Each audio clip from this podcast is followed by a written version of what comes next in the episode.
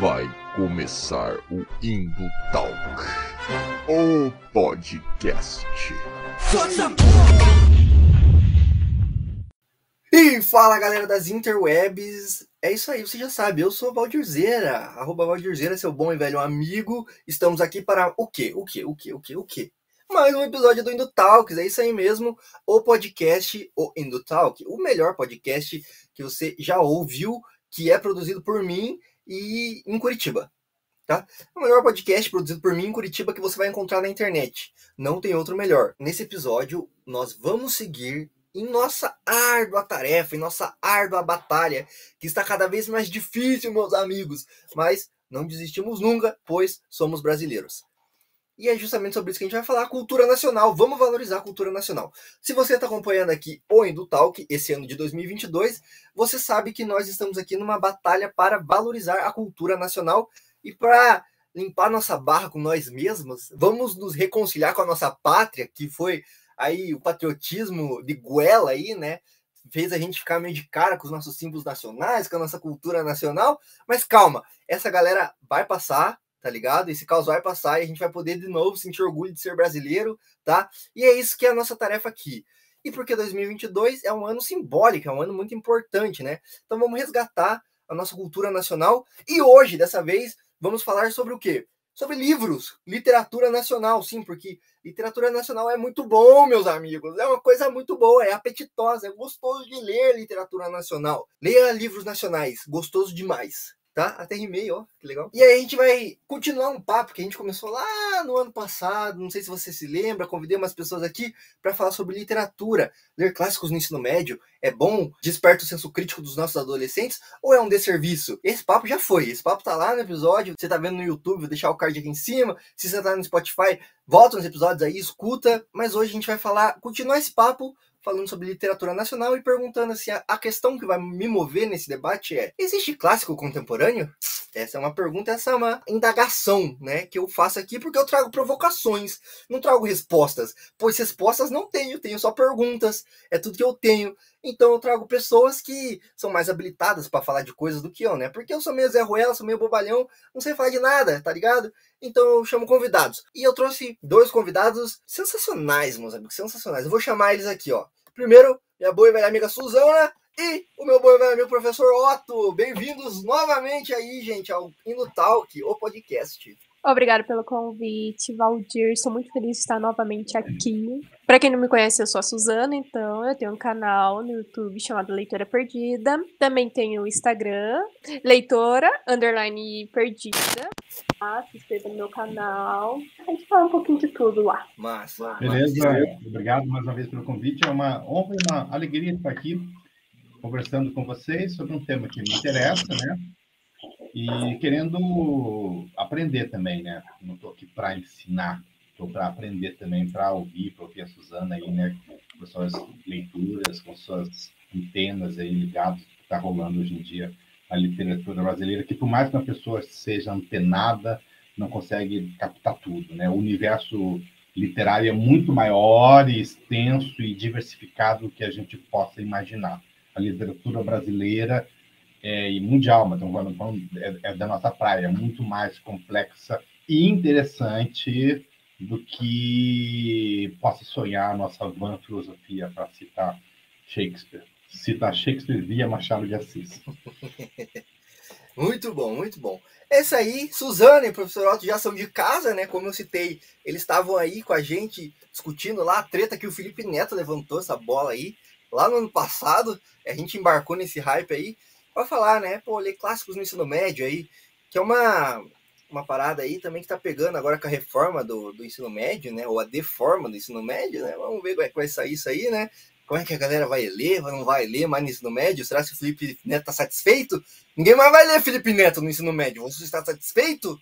Ah, hoje a gente vai falar de outra coisa, né? Mas esse episódio, se tem esse episódio aí, que tá bem legal. Eu gostei pra caramba de fazer, depois de assistir, achei bem legal. Pô, eu sou suspeito, né? Eu gosto das paradas que eu faço, né? Eu gosto das pessoas que eu chamo, eu gosto do papo que a gente bate aqui, então, meu, eu gosto de tudo.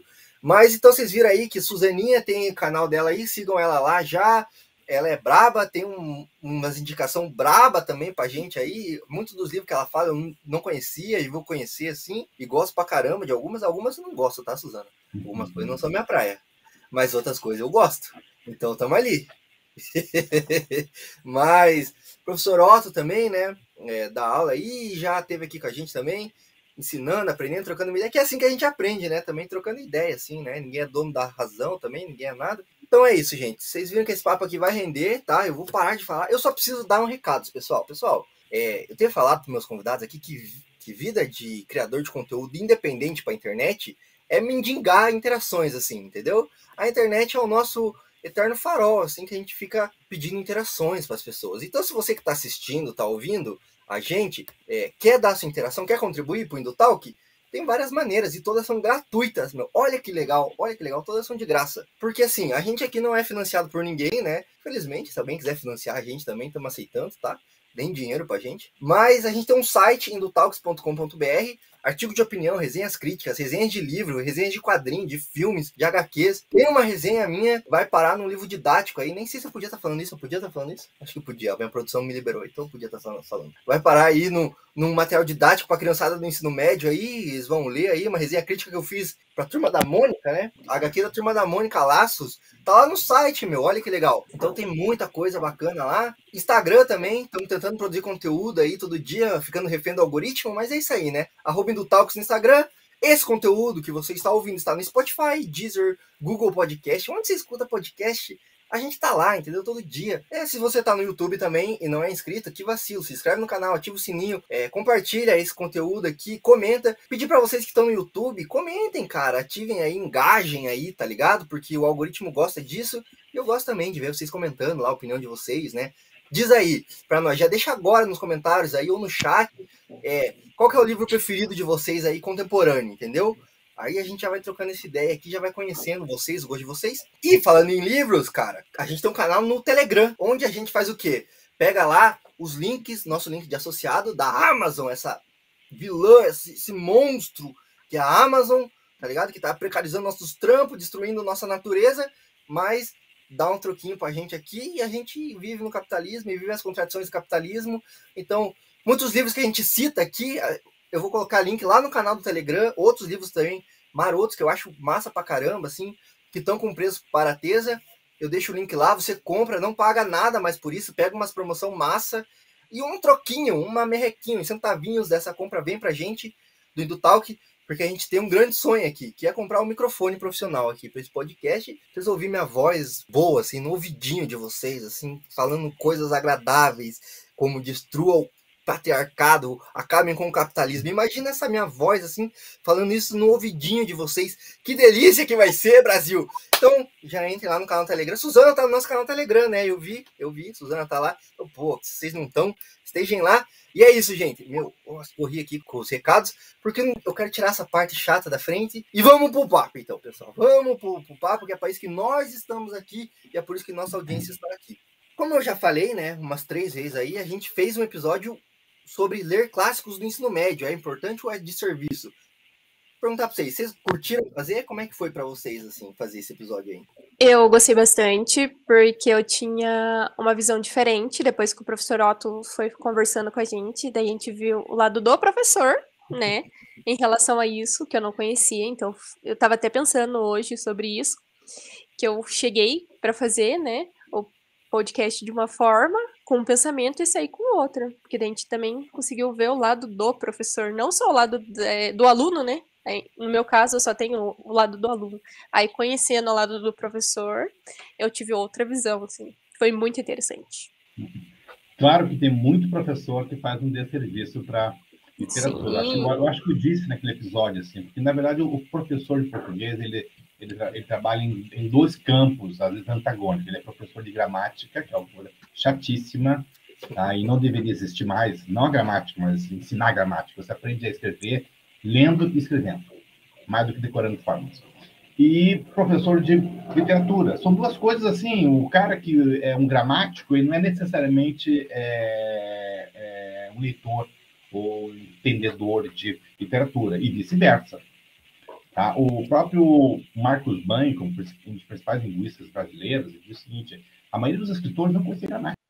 Então, o professor de português e literatura, literatura ele se virar para te ensinar o que é uma oração coordenada, subordinada, sindética, ao mesmo tempo falar Machado de Assis.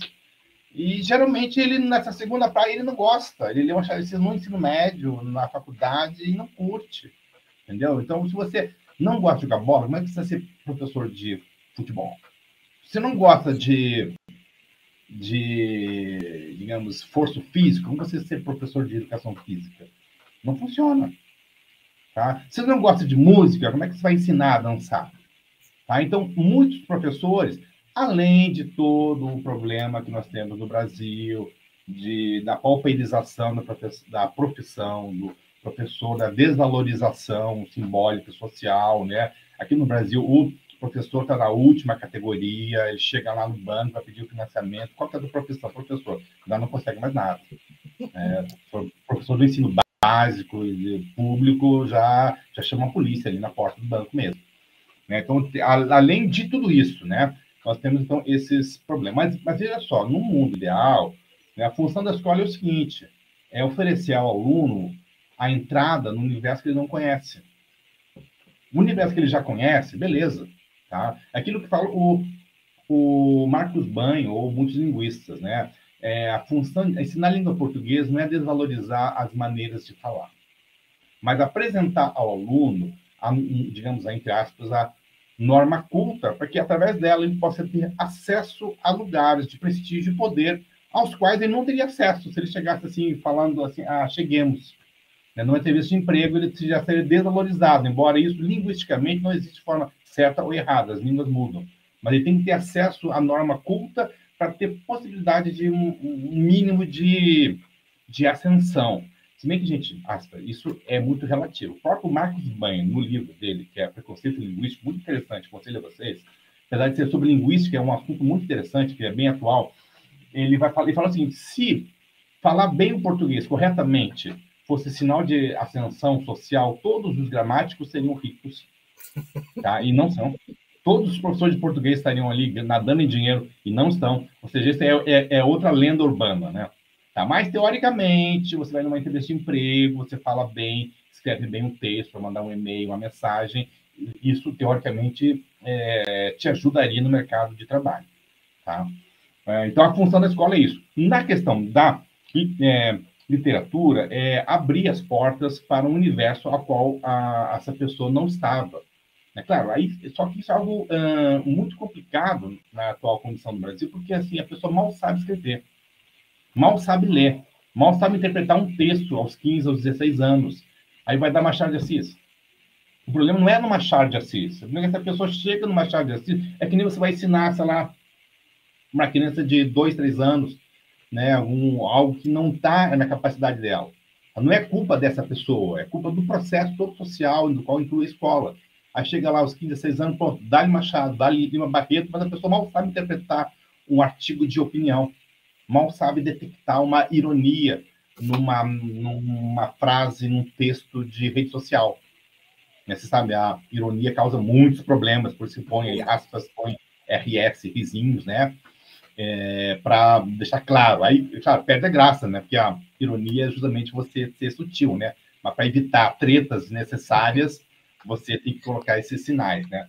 Então, isso estou é, retomando um pouco daquilo que nós falamos no, no podcast anterior.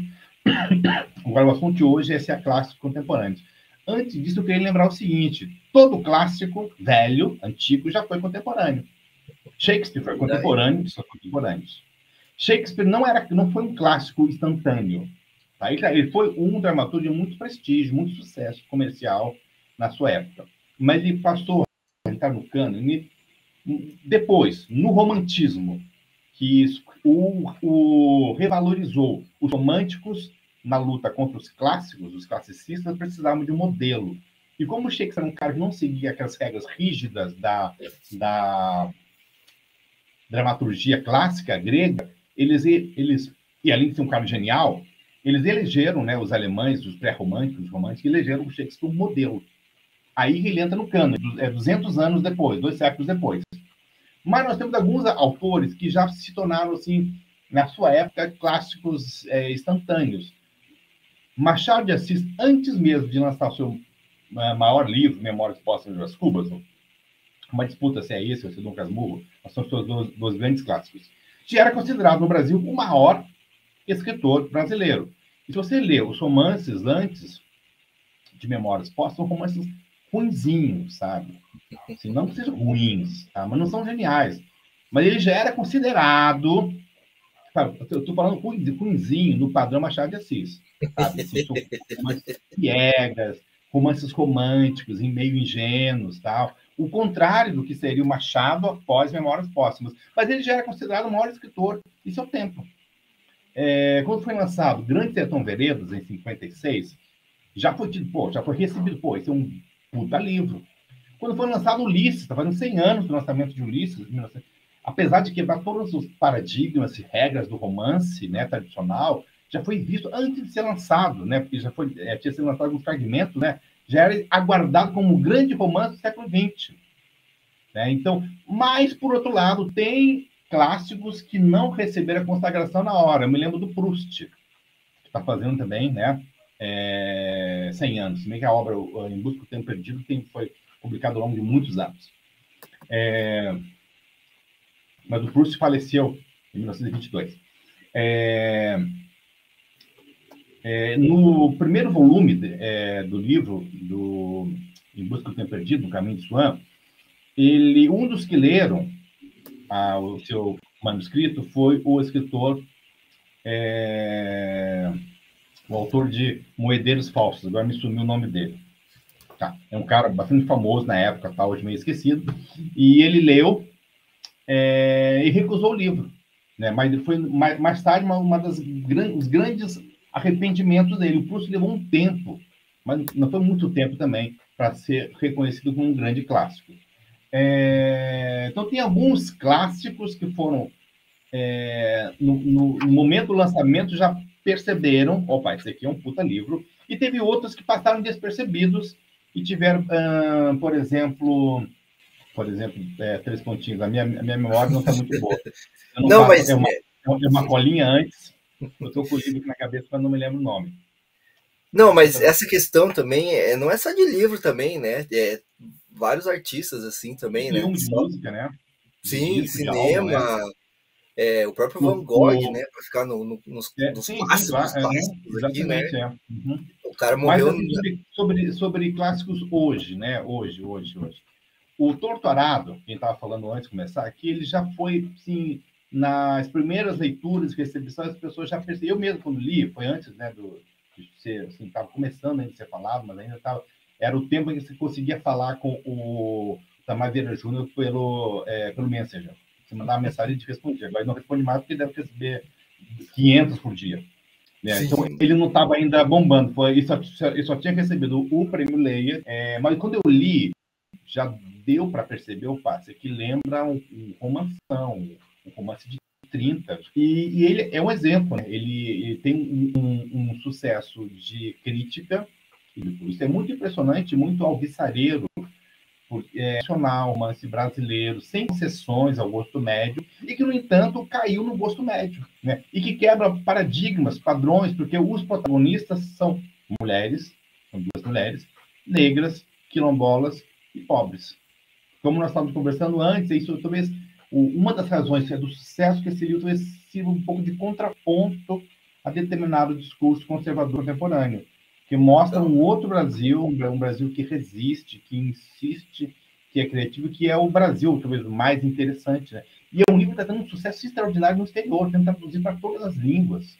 Às vezes o Itamar Vieira posta ali na, nas redes sociais dele a tradução húngara, a tradução. É, é muito interessante isso, isso é muito legal. Né? Nós que amamos o Brasil verdadeiramente, Sim. e amamos né, nossa, nossa cultura, e é um escritor contemporâneo, jovem, negro, periférico, periférico isso não é paulista, não é carioca, né? É baiano, né? Você não está nas capitais do, do Sul Maravilha e fazendo esse sucesso estrondoso no Brasil e no mundo. Um outro sucesso clássico contemporâneo, tá? E ainda é contemporâneo, né? Mas assim, já tem uns é, 20 e poucos anos, é o Cidade de Deus. Né? Não estou falando do filme, mas do livro que deu origem ao que inspirou o filme, né? Ele já foi visto, assim, porque é, um, é o é, não é o cara mais da classe média que esquece sobre a favela, mas é o cara que Deus se criou nas, nos de Deus, negro também, e que escreve a, a, partir de experiências, de vivências de amigos, de pessoas que ele, que ele conheceu ali, que ele viu, né, amigos dele que entraram no, no tráfico, né, então, e, e, isso era, não que nunca fizeram isso antes, né, mas assim, chama atenção porque não é muito comum é, no Brasil, embora nós tenhamos o Lima Barreto, né, outro escritor negro, periférico, etc e tal, lá do começo do século XX, que também é, demorou para ser aceito como clássico, e hoje é um clássico, assim, inegável, né, Total. Também está fazendo aí 100 anos de, de, morte, né? Pois é. É, então, é.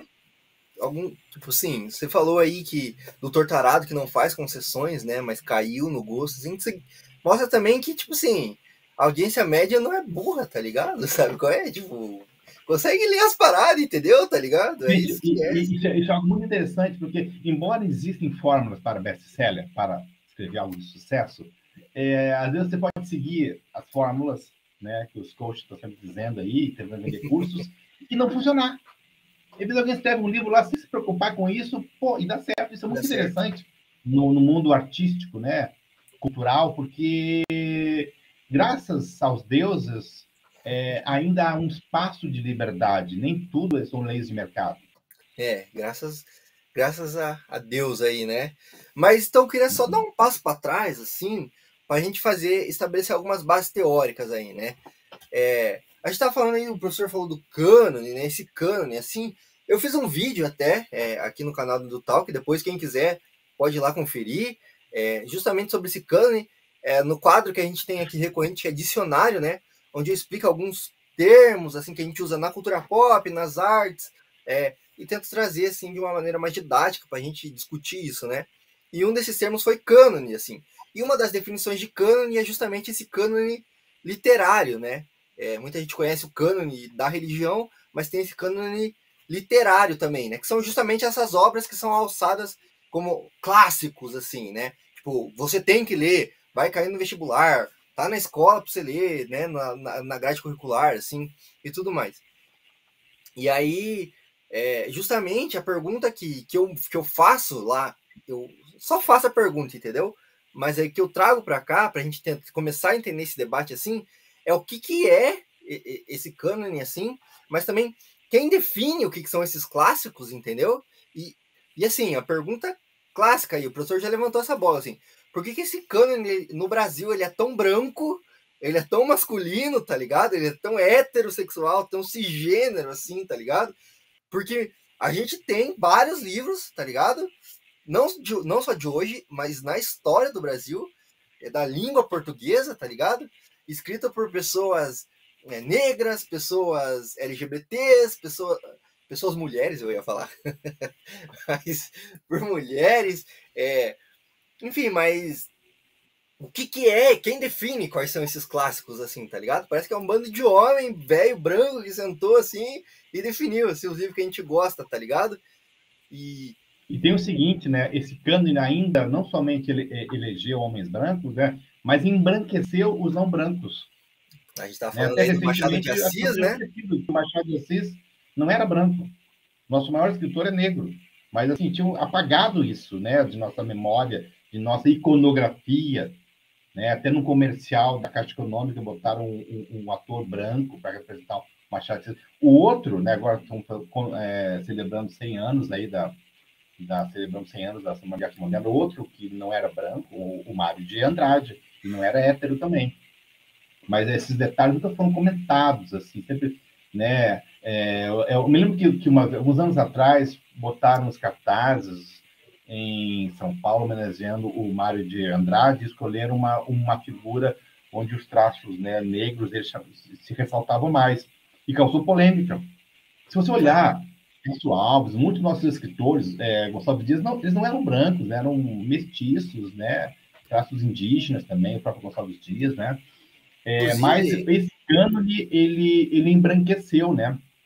É, inclusive, eu vi uma eu vi uma ação de um coletivo, assim, agora eu não vou lembrar, quem estiver assistindo a gente aí, se souber, coloca aí nos comentários também, que é um coletivo, assim, é, negro, se eu não me engano, que republicou as obras do Machado de Assis e fotografias dele em cores para reforçar essa questão dele ser um símbolo negro, entendeu?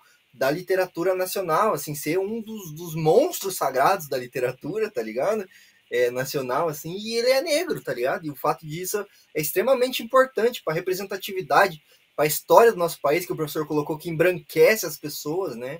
Então lembrei disso aí. É, é, é muita gente, é, é muito é, garoto, garota negra, negro, negra da periferia, estudou no ensino médio, foi obrigado a ler Machado de Assis, obviamente não gostou, porque da maneira como foi apresentado, não, sabe, foram colocados ali, e não soube que aquele escritor era negro, pobre, nascido no morro, né, que enquanto seus, seus futuros colegas da Academia Brasileira de Letras é, estudavam direito, medicina, viajavam para o exterior, estavam em Paris o tempo todo, ele, desde os 14, 15 anos, aprendiz de, de tipógrafo. Você teve que trabalhar desde cedo, não tem, não, nunca teve uma educação formal completa. O nosso atual ensino médio, ele provavelmente nunca completou, porque teve que trabalhar muito cedo. Né? Então, muita, muita gente é obrigada a ler Machado de Assis como escritor canônico e, e branco, não sabe disso. Né? Então, acho que isso é um desserviço. Ó, ó, gente, ó, esse escritor aqui, ele é negro. E no livro Memórias Póstumas Cubas, ele faz uma crítica, ele zoa da elite branca. O, o Brás Cubas, né, Brás brasileiro, Brasil, ele é essa elite predatória, parasita, ociosa, que não está preconceituosa, que não trabalha. Então, é um, uma crítica à elite daquele tempo. Será que essa, a elite de hoje não reproduz esses traços?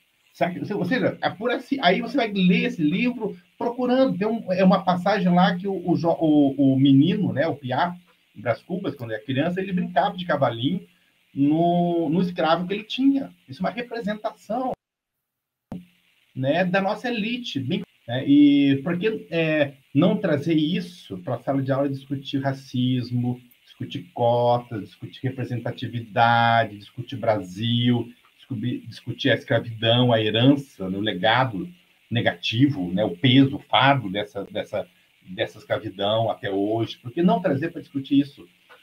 O Machado de Assis não é, como nós já falamos na outra, não é um escritor fácil, também não é difícil, tá? Não é fácil porque, assim, são 100, 100 anos de diferença e o Machado de escrevia difícil.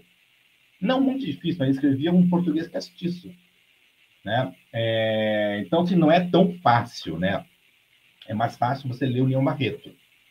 Mesmo que eles tenham sido quase que contemporâneos, foram contemporâneos durante muito tempo, né? Mas o Leão Barreto é o primeiro escritor brasileiro a usar a gíria cara, no sentido de ô oh, cara. Né? É, lá no livro Clara dos Anjos, de 1922, ele já usa essa gíria, como ela é, ela é antiga é um cara que estava de convite ligado na fala uh, das ruas.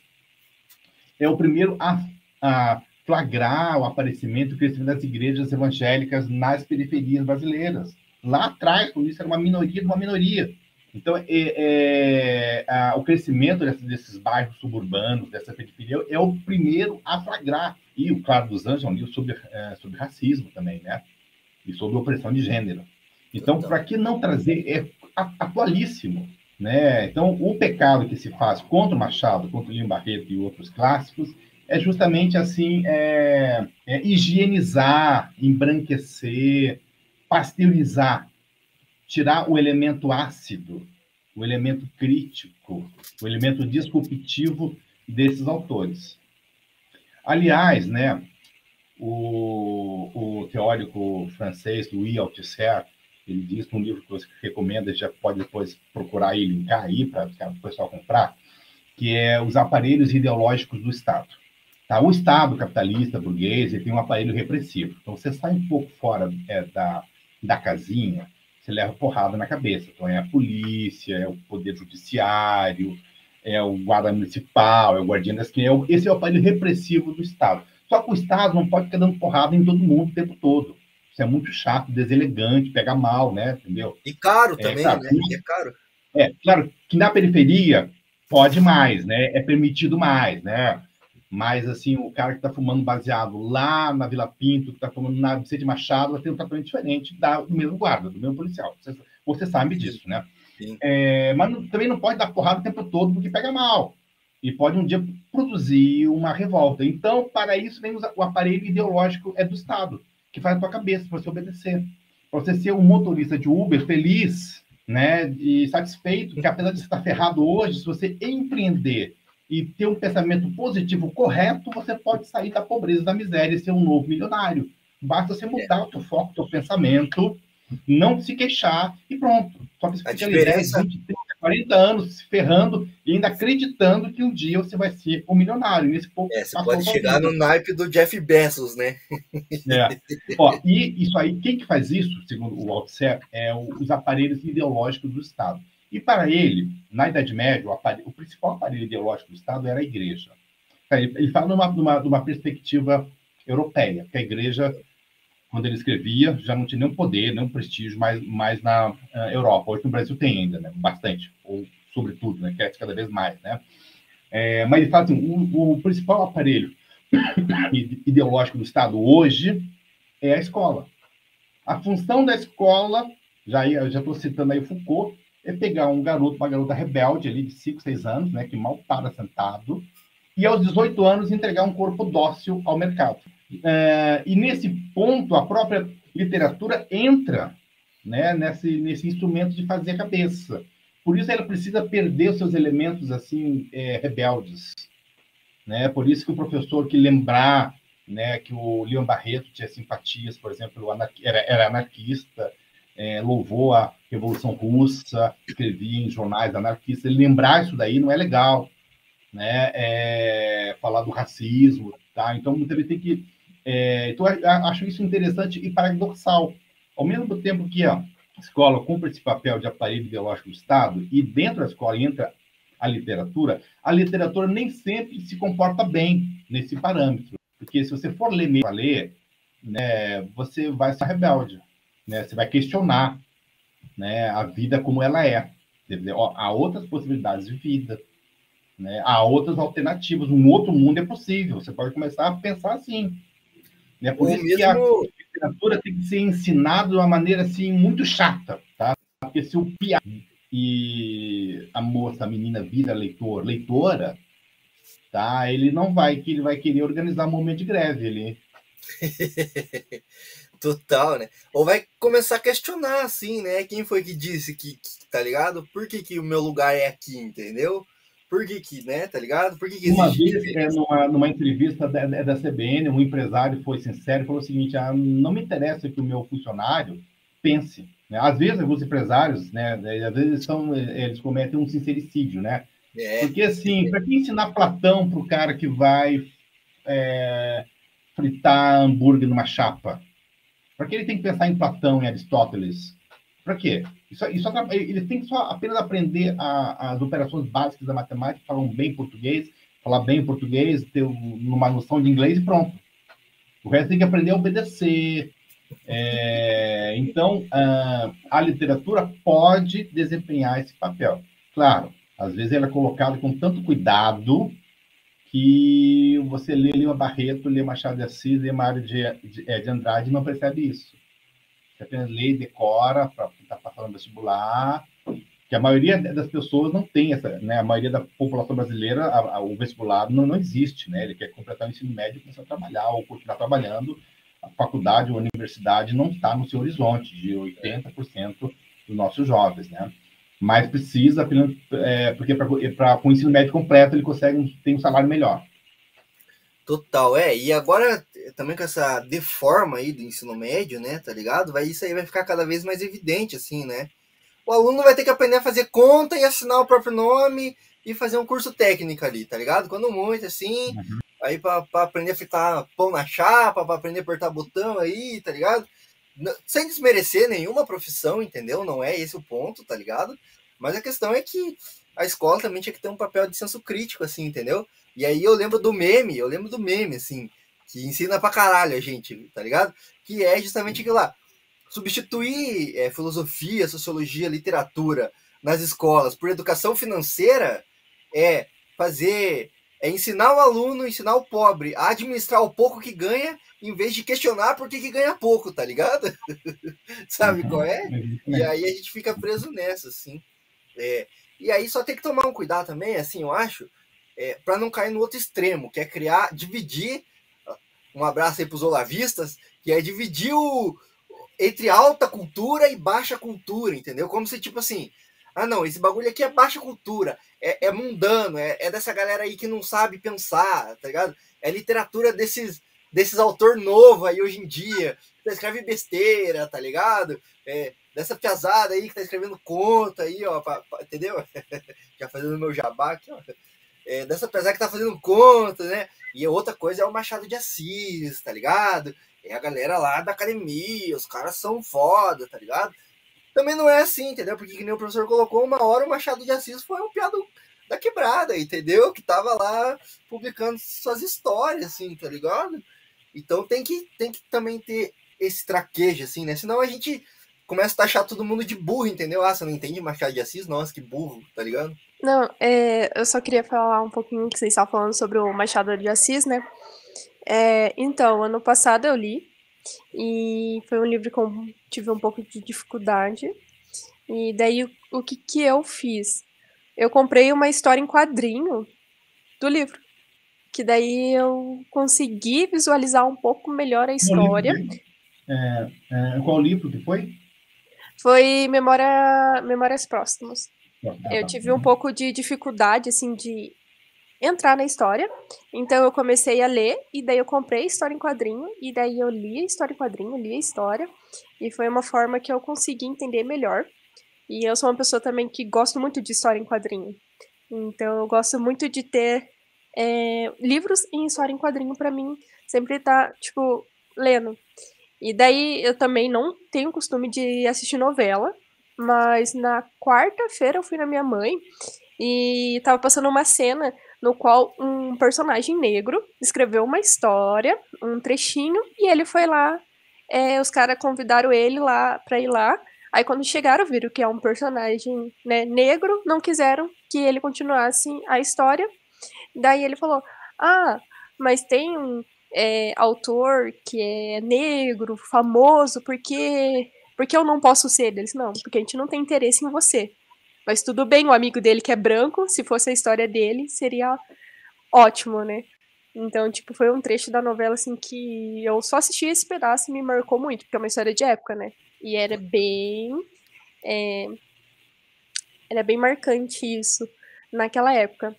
E a gente também estava falando um pouco antes sobre escrever livros, né? Em periferias e tal. E eu gosto muito do livro nacional por causa disso. Você poder ler uma história que se passa no Brasil. É, eu tenho algumas amigas, né? Esse nicho aqui em cima, aqui, ó, todos esses livros aqui são meus livros nacionais. E tem muitas meninas que escrevem livros é, que se passam em Nova York, essas coisas. E eu acho legal, mas os que mais me agradam é aquele que se passa no Brasil. E o meu querido amigo Valdir, aqui, ó, um ótimo escritor, sério, gente. Ele escreve muito bem. Eu tive o privilégio de ler o conto dele antes de ser publicado. E ele escreve, e foi sobre o tema Egito, só que se passando em Curitiba. E é incrível. É muito incrível, porque você conhece o lugar. Então, é, ele até escreve sobre o, o museu é, que tem aqui em Curitiba. E eu nunca fui nesse museu, mas quando eu for lá, eu vou lembrar que ele escreveu baseado nesse museu. Então, o porquê que eu gosto tanto da literatura nacional é porque a gente sempre está conhecendo mais sobre o Brasil. Regiões que a gente não conhece, essas outras coisas. E se passar em Curitiba, eu gosto mais. É. Suzana, muito gentil, Suzana, muito gentil. Mas é isso mesmo, entendeu? Você descobre. Pô, você se sente representado no bagulho que você tá lendo, entendeu? Tá ligado? Sabe qual é? É diferente você pegar um livro e falar assim: ah, o doutor Carlyle atravessou os mares da Sibéria. Você fala, mano, que porra é essa, tá ligado? Sei lá que porra esse cara tá falando, Carlyle, que nome que é esse? Aí você pegar um, tipo, não, o Gustavo, o João ali, atravessou a Rua 15 para comprar flor pra namorada dele. Pô, a Rua 15 ali, você imagina seu amigo, você imagina a pessoa que você conhece, entendeu? Você se insere naquela realidade.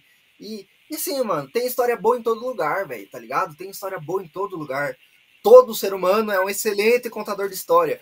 É só você parar em qualquer pessoa, tá ligado? Na fila do mercado, na fila do banco, no bar. Você chegar pra uma pessoa que você não conhece, ela vai ter uma história para te contar, irmão, tá ligado? Porque, assim, todo mundo é um bom contador de história, tá ligado? Então, esse, esse, esse clássico, assim, esse cânone, assim, tem um, que nem o professor colocou aí, aparatos ideológicos, assim, e tem um recorte de classe, de raça e de gênero muito bem estabelecido para dominar, para perpetrar essas dominações, assim, tá ligado? Suzana falou aí do, da cena, eu lembrei, tava gravando um vídeo esses tempos aí sobre é, o guia de leitura de Capitão Fantástico, tá ligado? Um filmaço, inclusive, quem não assistiu, assista Capitão Fantástico. E tem várias citações a livros nesse filme, assim, e um deles é Middlemarch, tá ligado? Que, que é um livro aí da, da Inglaterra provinciana, do século XIX, sei lá. Mas, enfim, é um livro que se passa na Inglaterra e a autora teve que usar um pseudônimo, tá ligado? Para poder publicar esse livro assim, George Eliot, que é o pseudônimo da Mary Ann Evans, tá ligado? E assim, ela teve que usar o pseudônimo porque, mano, se ela publicasse no nome dela, Mary Ann, ninguém ia publicar um livro de uma mulher, tá ligado? Sabe qual é? E aí, George Eliot parece nome de homem, tá ligado? Então dá pra publicar. Pô, tem o nome de um homem, vamos publicar, tá ligado? Agora, a... a JK também, né? JK Rowling também. Foi o mesmo caso. Também, também. Então é a isso, filha, né? Porque não mostra o nome feminino, né? Não mostra o nome feminino. A Marge Sand, né, é, que é uma escritora francesa com nome masculino também, né? Publicou o nome de Jorge, né? Seria o Jorge em português. Né? Jorge, né? né? É nome, nome masculino, né? Vamos colocar assim, porque. Você compra o livro lá do seu Jorge, de repente não é o seu Jorge que escreveu. É, é mulher. isso, é isso. E assim, é mesmo, e mesmo esses livros, assim, muita crítica negativa, assim, simplesmente por ser escrito por mulher, por ser escrito por negros, assim, entendeu? E aí sendo que tem livro muito mais bosta, assim, entendeu? E também é uma outra questão, tá ligado? E assim, a galera fala, não, você tem que ler livros. Cara, nem todo livro é bom, tá ligado? Vamos começar por aí. Vamos começar por aí. Nem todo livro é bom também, tá ligado? Não é, não é meu papel aqui julgar qual livro você deve ler, qual livro é bom também. Vai lá, lê e faça a sua crítica, irmão, tá ligado? Cada um faz a sua cabeça aí. Mas assim, tem livro muito bosta, de homem que escreveu e todo mundo fala, meu Deus, um primor, olha como escreve bem. E aí o livro é escrito por uma mina lá, os caras falam, é... é o clássico ser mulher, tá ligado? Numa sociedade patriarcal, assim, tá ligado? Você sempre vai ser desvalidado, qualquer coisa que você faça, assim, você tem que ser duas vezes melhor, tá ligado? Eu acho que esse primeiro bloco aqui eu já cobri, eu, fiz várias perguntas assim sobre é elitista, é racista, acho que a gente foi debatendo isso aqui, né? Ao longo da conversa, e a gente chegou que, que sim, tá ligado? Sim, é, é, é classista, é elitista, é racista, machista e tal. Mas assim, clássicos, vamos estabelecer aqui a palavra clássicos, essa palavra pesada, assim. A última pergunta desse bloco, assim. Clássicos, para vocês, são só livros antigos de autores que já morreram, que escreviam difícil, ou não, nada a ver, tem clássico contemporâneo. É, como eu falei, todo clássico já foi contemporâneo. Né? O Machado de Assis foi contemporâneo de seus contemporâneos, Shakespeare, Milton, é, Homero, para chegar lá dos mais antigos, né? É, Homero, né, a literatura homérica era uma literatura oral, né, lida, lida não, desculpa, recitada nas praças, nas esquinas do Rapsodos.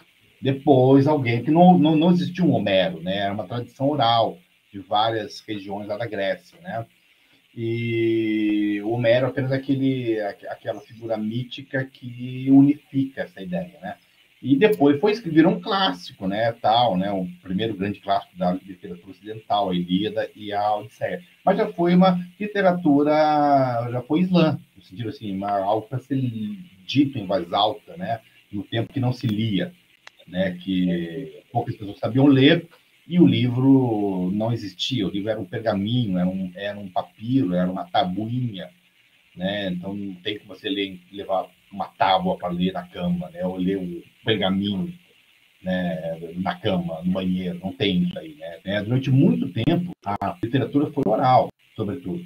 A poesia era para ser, a, era para ser recitada em saraus. A poesia do Castro Alves, né, né de arrebatou mais do, né, na época dele foi, foi, mais ouvida do que lida no silêncio do quarto.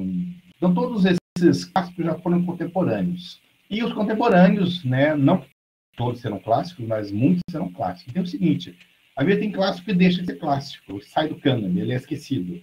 Vou dar um exemplo, já falei do, é do Lima Barreto, no tempo dele, o maior escritor brasileiro, cultuado, reverenciado, elogiado, paparicado, era o Coelho Neto. Quem lembra desse cara hoje? Lima Barreto era assim, era, era o mulato bebum, pobre, é, metido, é, e hoje o Lima Barreto está no cânone. E o Coelho Neto é uma nota de rodapé na história do Lima Barreto. Ou seja, então essa, essas coisas mudam muito. Né? Porque o Lima Barreto, aquilo o que o Coelho Neto dizia, que o Coelho Neto escrevia difícil, não nos diz mais nada, ou nos diz muito pouco. São muitos especialistas na Belle Époque brasileira que, se, que leem Coelho Neto. Mas aquilo que o Lima Barreto escrevia continua contemporâneo e atual, porque racismo, discriminação de classe, é, de raça e de gênero, pobreza, exploração, é, sonhos, é, opressões e favelas, subúrbio, pobreza, Brasil, é o que nós encontramos até hoje. Né? Então, o Lima Barreto continua atual. É, e, como, e, também tem clássicos que você já percebe, tem clássicos que, que, que amadurecem. Né? Precisa de um tempo de maturação para virar clássico. É, é, é, então, o, o best-seller é aquele que bomba agora, mas pode ser esquecido. Se você pegar uma lista dos 10 mais vendidos de 20, 30, 50 anos atrás, você vai ficar impressionado. Quanto livro que vendeu que ninguém mais lembra. Agora tem um livro ali que, ninguém, que ficou ali, né, debaixo das paradas e foi ganhando uh, uh, atenção. Mas tem alguns livros que já aparecem como clássicos no começo, porque eles, assim, eles impactam. Por exemplo, O Apanhador no Campo Centeio, On the Road. Né? Se percebe, quando foi lançado é, o Jack Kerouac, o autor de On the Road, era um cara ferrado, fedido, beat, né? beatnik, né? É, há 10 anos tentando publicar o livro, ele, ele é publicado, é, aí sai uma, é uma resenha, não sei se no New York Times, ele amanhece, né, de madruga, para na manga de revista comprar né, o jornal onde ia sair a resenha, ele lê a resenha e fica impactado, porque né, louvam o livro dele, né? É um novo clássico americano. E ele intui que a vida dele particular, privada, acabou naquele instante. Ele tem uma, é uma intuição, e, e realmente, né? A fama fez mal para ele. É, tanto que ele vai morrer 10 anos depois, 10 poucos anos depois, em bêbado, conservador, reacionário. Ele, ele ficou é, reacionário no final da vida, né? A fama não fez bem para ele, né? Mas, assim, o livro dele foi lançado se sentiu, né? Ou seja, interpretava uma nova América. Né? Ou seja, ele, ele antecipa os movimentos de rebelião e rebeldia dos anos 60 nos Estados Unidos e no mundo. O negócio de cair na estrada, né? Porque é na estrada, né? É, são histórias de jovens é, brancos que rejeitam os valores brancos né, é, da cultura norte-americana e se identificam com os negros, com os chicanos, com os imigrantes, com os pobres. Tem, é, um, é uma passagem antológica no, no On the Road, eu não me lembro, assim, né, minha, minha memória é péssima, né, tá bichada, assim, né, há muito tempo. Mas é mais ou menos o seguinte, ele fala uma hora, o, o narrador fala o seguinte, né, o narrador protagonista, né, eu queria ser um negro, eu queria ser um chicano, eu queria ser um mexicano, eu queria ser um chinês carregando sacos pesados. Existe uma série de categorias marginalizadas, periféricas nos Estados Unidos, naquele momento, né, até hoje, muitas vezes. E aí termina assim, menos aquilo que eu era. Ou seja, um branco desiludido.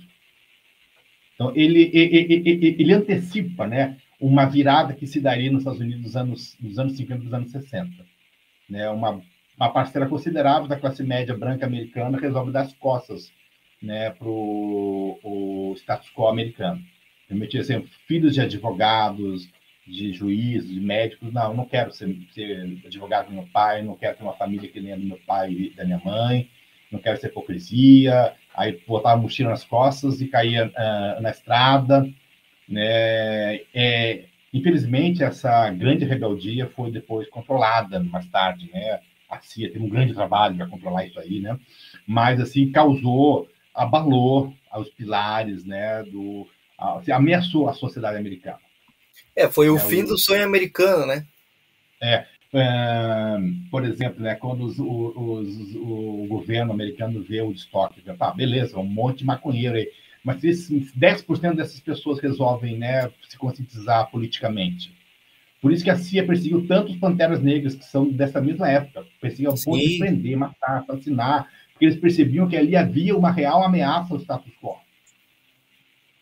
É, Sim, é, então, assim, o, o, quando foi lançado o On The Road, assim, se sentiu. Estou dando um, um, exemplo, o apanhador no campo de centeio se sentiu o Ulisses, né? O Grande Sertão Veredas, o Torturado. Alguns de você sente ali no momento ali, nem todos. O Ferreira Goulart, um grande poeta contemporâneo, de uma me gostou Grande Sertão Veredas. É o nosso Wilson Martins, grande crítico paranaense, já falecido, também desceu o sarrafo no Grande Sertão Veredas. Nem todo mundo percebe isso, mas algumas pessoas percebem. Esse aqui vai ser um clássico. Esse livro vai entrar na história. E, e até hoje, é, o apanhador no, no Campo Centeio, se colocar lá no Google, você vê é um dos livros mais vendidos do século XX, né? perto da Bíblia, do Alcorão, é, é, J.K. Rowling, Senhor dos Anéis, e está ali, é um livro, assim, não é um livro, sabe, fácil, né? não é, não é difícil, né? pelo contrário. É, inclusive, é o livro que o assassino de John Lennon tinha levado debaixo do braço quando o assassinou. Sabe? O, o, virou um, um ícone, né? De uma, nesse caso, uma rebeldia completamente é, psicopata, né? Mas virou um certo ícone pop nesse livro, né? Claro. E é, um, é a história de um adolescente fugindo da escola, né? É, Pô, pois é. Porque é, é um momento crucial ali da vida, a escola te reprimindo, você cheio de hormônios e espinhas. Chega, não quero ser que nem meu pai. É, desilusão, né? O fim do sonho americano. Essa é a pena que a gente tá conversando do sonho capitalista, né? Que é te vendido assim, e aí você não tem como bancar, né? Tá ligado? Mas é real, assim. É... Eu, pelo menos. O, o, o, o, o sonho americano ele acabou é, dos anos 70 em diante. Ou seja, com a crise do petróleo. Até então, teoricamente, se você não fosse negro, não fosse mulher hispânica, você branco, você ascendia socialmente. Você ia ser mais rico que seu pai, como seu pai era mais rico que seu avô. Isso foi até os anos 70. Até a classe média branca a, a, a americana, hoje, um americano médio, ele é geralmente mais pobre que seu pai. Isso eu falo do branco, não falo do negro, né, do hispânico, né? Com exceções, né? Geralmente ele é tá na mesma condição, é mais pobre. Então, esse sonho americano, ele implodiu. Mas nos anos 60, os Estados Unidos ainda estavam naquele crescimento econômico, né? Mas muita gente disse, eu não quero isso para mim. Eu não quero ter a geladeira do ano, não quero ter a família ideal, cortar grama no final de semana, não quero isso aí, não, aguento isso aí, essa, essa caretice. Né? Eu vou para a estrada. Então, entre, infelizmente, muitos desses jovens aí foram para o foram pro Oriente, foram para Katmandu, botaram mochila nas costas, foram é, para Marrocos, foram para a Índia, para Goa, né? Porque e viver como ermitões, como pobres, assim, né? É, e, e, é impressionante, né? Pô, vocês vivem num país mais assim, na sociedade mais abundante, né? Mais assim, nos Estados Unidos, Estados Unidos nos anos 50, 60 é mais ou menos a China hoje, ou daqui a 10 anos. Tá? Aquela pujança econômica. A diferença é que a China tem um bilhão e 300 milhões de habitantes, é muito mais difícil, né? Botar toda essa gente na, é, na classe média do que os americanos, né? tá? Mas assim, é, hoje os Estados Unidos é uma potência mais ou menos capenga, de decadência, tal, né? Que está muita dificuldade defendendo a sua hegemonia, mas já se sentindo ameaçada, né? Rússia, China, tal. Mas nos anos 50 não, nos anos 50 os Estados Unidos era aquela sociedade assim que, digamos, os soviéticos olhavam assim, né, odiavam, mas admiravam secretamente, né? É, e mesmo nesse momento, né, nos anos 50 e 60, muitos jovens resolvem dar as costas para isso. E o livro do, do Jack Kerouac, On the Road, ele capta isso. É, então, é um exemplo de um clássico, instantaneamente é, é um clássico contemporâneo. Ele já é clássico hoje, é antigo o livro, né? Mas no momento que ele é lançado, se destaca isso. O mesmo vale para o Torturado, aqui para voltar para, para o Brasil, né? Um livro de 2019, né? Que já vendeu mais de 100 mil exemplares, não, não só pelo sucesso, né? Mas já, é, foi, já captaram que seria um clássico. Vai ser estudado daqui a 50 anos, vão falar do Torturado. Vão ler, é. vão estudar. É, então, o professor estava falando, estava pensando aqui como também aquilo que até a Suzana levantou, assim, né? Que é tipo, como esses livros que são clássicos, assim, eles estão conectados com o tempo deles também, né? Tá ligado? Exatamente. É, tipo, é pô, o cara sacou, assim, a revolta da juventude, né? Que, tipo, tinha alguma coisa ali, entendeu? Que tava inquietando a rapaziada, assim, tipo, porque tem que sair, porque isso aqui já não me agrada, já não preenche o vazio aqui, tá faltando alguma coisa. E o cara captou esse espírito, é o como que é o zeitgeist, né, do, do, do seu tempo, assim, né, e, e, o espírito do seu tempo e, e, e falou, bicho, é isso aqui, mano, entendeu? E aí, pum, bombou, porque a galera se sentiu impactada, se sentiu refletida. Representada, né, interpretada. Representada. E a mesma coisa, assim... Todo as... clássico, pode falar. todo clássico fala com seus contemporâneos. E se ele permanece clássico, ele continua falando aos, aos pósteros, né? Marx, né, ele, ele perguntava, pô, as condições econômicas e sociais é, da Grécia Antiga acabaram, né, estão extintas, mas a gente continua lendo e apreciando Homero. Eu, é, não todos os gregos, mas alguns gregos, sim, continuam sendo né, importantes, atuais hoje. Então, pra, não basta falar aos contemporâneos para permanecer clássico, já pode virar clássico, mas para permanecer clássico, ele tem que continuar falando aos pósteros, você tem que ter, seja, tem que ser tão rico né, que continua o Machado de Assis não, não basta ter falado aos, aos cariocas, aos fluminenses do século XIX, né, tem que continuar falando ao homem e à mulher do século XX e XXI. Se ele deixar de, de falar, de ser é, atual, ele morre, como o Coelho Neto, ele era best-seller, era clássico reverenciado dos anos 20 e 30, e hoje ninguém lembra dele. William Barreto, que era o, o primo pobre dele, digamos, primo não, estou falando assim, né, brincadeira, mas é assim, o, o, o escritor pobre, marginal. É, porque o, o Barreto, eu, eu gosto muito. Há uma diferença fundamental entre o Machado de Assis e o Lima Barreto, de temperamento. São dois gênios, né?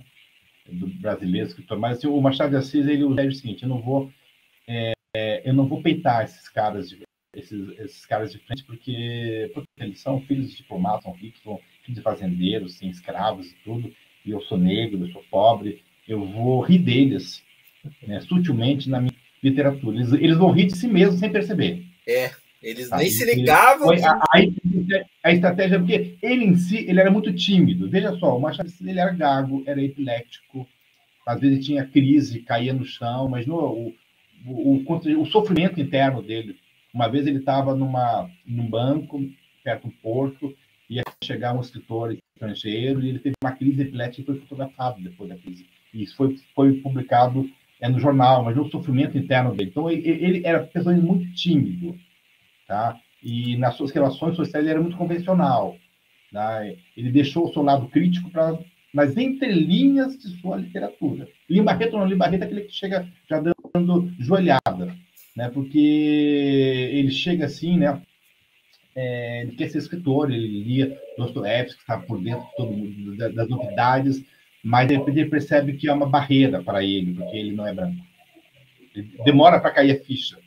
Quando cai a ficha, ele fica com muita ira, muita revolta, né? E se vinga na sua literatura sem papas na língua. Ele escancara o Brasil para o Brasil. E a elite brasileira da época não aceita isso.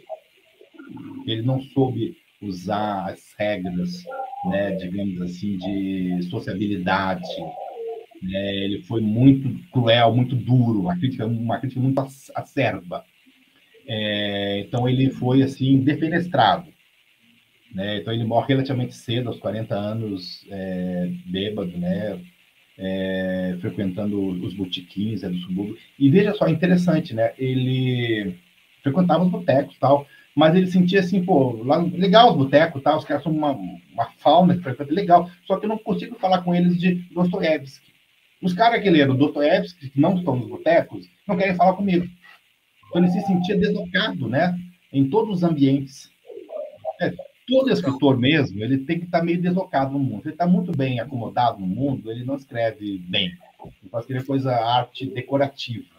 É, a literatura tem que te incomodar. A, a, literatura mesmo, assim, quando o Lima Barreto foi preso, foi preso, não, ele foi internado no hospício, né? ele foi uma hora ele estava nu e jogaram um jato de mangueira nele assim para limpar dos piolhos e tudo, né, das contaminações. E ele se consolou. Veja que interessante isso. Ao lembrar que Dostoiévski tinha passado por uma cena semelhante quando foi preso na Rússia czarista.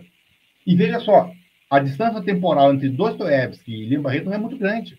O cara aqui na periferia do mundo já estava por dentro da maior e melhor literatura contemporânea universal. Foda. Então, o William Barreto ele não se deu bem na época porque ele não usou essas, né? Ele, ele expôs a hipocrisia da sociedade brasileira. Mas hoje ele é um escritor super cultuado, é, valorizado, é, lido, estudado, né? Hoje ele está entre os grandes. Sim. Tá? Ele continua falando ao Brasil. Então, assim, não basta ser, ter sido clássico uma vez. Clássicos podem deixar de ser clássicos. Racine é um grande escritor francês e tudo tal. Uhum. Ele é estudado na França. Quem lê Racine fora da França? Molière, da minha época, é lido até hoje. Escola de Mulheres, por exemplo. Você vai se rachar de rir de ler. Fica a dica aí. Aí eu, é. pô, lá do século XVIII, XVII, XVIII, e o cartoon atual. Mas nem, to, mas nem todo mundo permanece clássico. Ele permanece em uma leitura de nicho de alguns especialistas. Tá? O que, é, então, o que na real é, é que meio foda também, né? Tipo, porra, o Machado de, o, a parada que fez o Machado de Assis Limas Barreto ser clássico continua fazendo ele ser clássico hoje, né? Quer dizer, mudou porra nenhuma essa sociedade aqui, tá ligado? E aí é foda isso também, mas, mas é um bagulho que fala ainda gerações, né? Que traz esse. É uma pena, se você lê Lima Barreto e fala pô, o Brasil era assim. Você lê, mas fala, pô, o Brasil é assim. É assim. Eu gostaria de ler Lima Barreto e falar, puxa, o Brasil já foi assim, pô, que bom que mudou.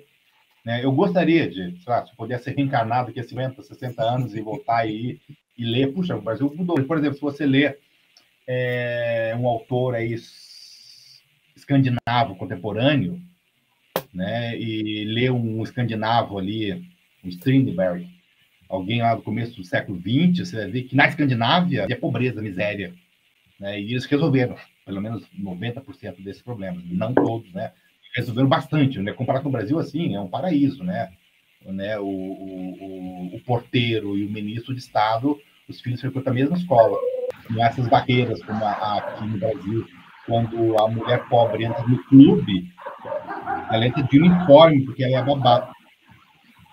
Não como sócia. E tem os uniformes para deixar claro que ela não pertence àquele, àquele grupo. É, tipo, o passaporte dela ali, né? Você pode entrar aqui porque está de uniforme, porque faz cerveja. Mas, Suzana, você ia falar uma parada aí, Suzana? Quero sim. O... o ano passado eu tirei, tipo, para ler bastante clássicos, então, tipo, eu li bastante nacional, eu acho que eu li uns três, e também li alguns internacionais. E o, clá, o clássico é bem aquilo que o professor falou, né? Algo que transcende, algo que você lê daqui 50 anos vai estar tá falando com você como está falando agora. E um desses exemplos foi a Revolução dos Bichos, e que eu li. E, cara, que livro maravilhoso, meu Deus, sério. Eu, nossa, eu nunca tinha lido e eu fiquei apaixonada, tipo, pela história, pela forma simples que ele explica sobre uma coisa complexa e, e esse ano eu vou reler esse livro porque eu, nossa, gostei muito. E, e também, assim, que nem um exemplo mais atual, assim, é o, o Alquimista, do Paulo Coelho. Eu acho que é um dos meus livros favoritos da vida. E ele foi escrito lá nas décadas de 80. E conversa comigo, assim, como, como se fosse, tipo, escrito há, sei lá, um ano atrás. A forma como o Paulo Coelho escreveu é tão incrível, tão maravilhosa, sério, eu amo. Eu acho que se fosse um livro para me recomendar para todo mundo seria esse livro. E todo mundo assim ao meu redor, né, eu faço, eu obrigo a pessoa a ler, porque eu gosto muito desse livro. E, e é um livro assim também de muitos alguns anos atrás, mas que conversa, né? Então eu acho que é isso que o clássico tem que ser. Que nem O Torto. O Torto Dourado eu não li ainda, mas é, ontem eu entrei na, no Scooby, que é uma rede social para leitores, né? E eu fui ler algumas resenhas e você não encontra resenha negativa, assim. Tem, claro que tem uma ou outra, mas você vai lendo, assim, as pessoas vão falando, assim, é, coisas muito boas que, que o autor escreveu, que, que é um clássico. Então, tipo, a população, né? É isso que o Valdir estava falando, né? Quem que diz que é um clássico, né? Quem que ali, pelo menos nessa rede social, as pessoas, né, meio que um conjunto falaram, olha, esse é o mais novo clássico da, da nossa literatura. Acho que era isso que eu queria falar. Pô, e, e, tesão isso, né? Porque assim, eu, é, sendo bom esquerdista que sou, né? Tá ligado? Eu gosto quando essa parada vem das massas, assim. Não, claro que a gente também tem que ter um senso crítico, né? Não ir com todo mundo, que às vezes tá todo mundo falando um monte de besteira, é aplaudido um mito aí que, que não existe, né? E aí a gente tem que dar um, um, um passo para trás e falar, ei, galera, calma lá, nada a ver. Mas é massa quando, tipo, vem esse, esse movimento popular, assim, e fala assim, pô, isso aqui é um clássico, é isso aqui que a gente tá lendo, e é isso aqui que é foda, e assim, é um filme bom, e é um filme, e é um livro bom, e assim, e tá todo mundo falando sobre ele, tá ligado? Então, isso isso que é legal, entendeu? É essa expressão popular, assim, tá ligado? Da literatura, que é viva, que. Porque sim, bicho, quando você lê um livro foda, você fica, meu Deus, que nem a Suzana falou do Alquimista, assim, tipo, você fala, meu, todo mundo tinha que ler esse livro, cara, ele é muito bom, velho, meu Deus. E é isso que faz a literatura ser foda e, e ser do caralho, assim, porque, tipo, o livro nunca. Assim, o bom livro nunca vai deixar você na mesma, assim, tá ligado? Sempre vai falar pra você: caralho! E você vai falar: meu. E isso é foda quando é um, é um movimento que é, que é, é o contrário daquilo que a gente tava discutindo, né? Que é tipo, ah, uma academia é, erudita, que vai sentar e vai escolher seus pares e vai dizer quem não lê esses livros aqui é burro e não entende de literatura. Isso é uma merda, entendeu? Então é legal quando tem esse movimento popular aí que a Suzana trouxe, né? E isso muito possibilitado pelas redes sociais também, aí, né? O Scooby, o próprio Instagram, muita gente falando de livro no Instagram, no, no YouTube.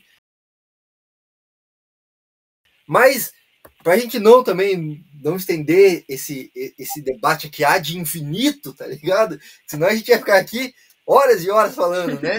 Mas para ir para esse segundo bloco aqui, avançar o nosso debate, eu, se você tivesse, vocês tivessem que indicar, tipo, sei lá, dois ou três livros atuais, assim, que escrito recentemente, tá ligado? E que já são clássicos, assim, quais livros vocês indicariam? A gente estava falando aí de Tortarado, né?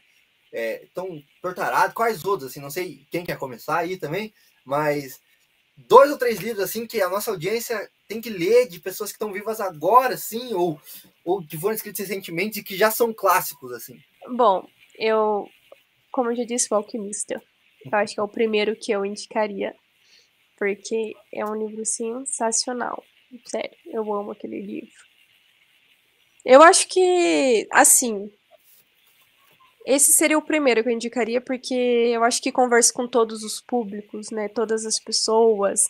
É, eu leio muito romance, então talvez um, o romance que eu leio não agradaria a vocês, mas eu acho que, assim, ó, pra indicar mesmo, assim, de olho fechado, assim, é o Alquimista, do Paulo Coelho, sério. É, é incrível. E já é também um livro reconhecido, tipo, internacionalmente, né? É o livro favorito do Will Smith, você vê? Meu Oi, também. Então, então deve ser bom, né? Tá ligado, pô? Porra. O Paulo Coelho é uma celebridade internacional, né? Sim, internacional. Né, do Brasil uh, ao Irã. Tem leitores assim, em todos os quadrantes do mundo. Assim, dá pra, né, tipo, ver o quanto que ele escreve de uma aliás, forma que agrada, é o autor, né? O autor brasileiro com maior vendagem de livros. Sim, ele é. é uhum. Antes dele era o Jorge Amado. Tá, que vendeu muito, muito, muito, muito, muito, né? Mas ele superou o Jorge Amado. Porra! Agora, outro livro que eu indicaria, assim, mas isso daí já é, eu vejo que talvez tornaria um clássico mais, mais voltado para o jovem, e é, que seria A Bailarina Fantasma.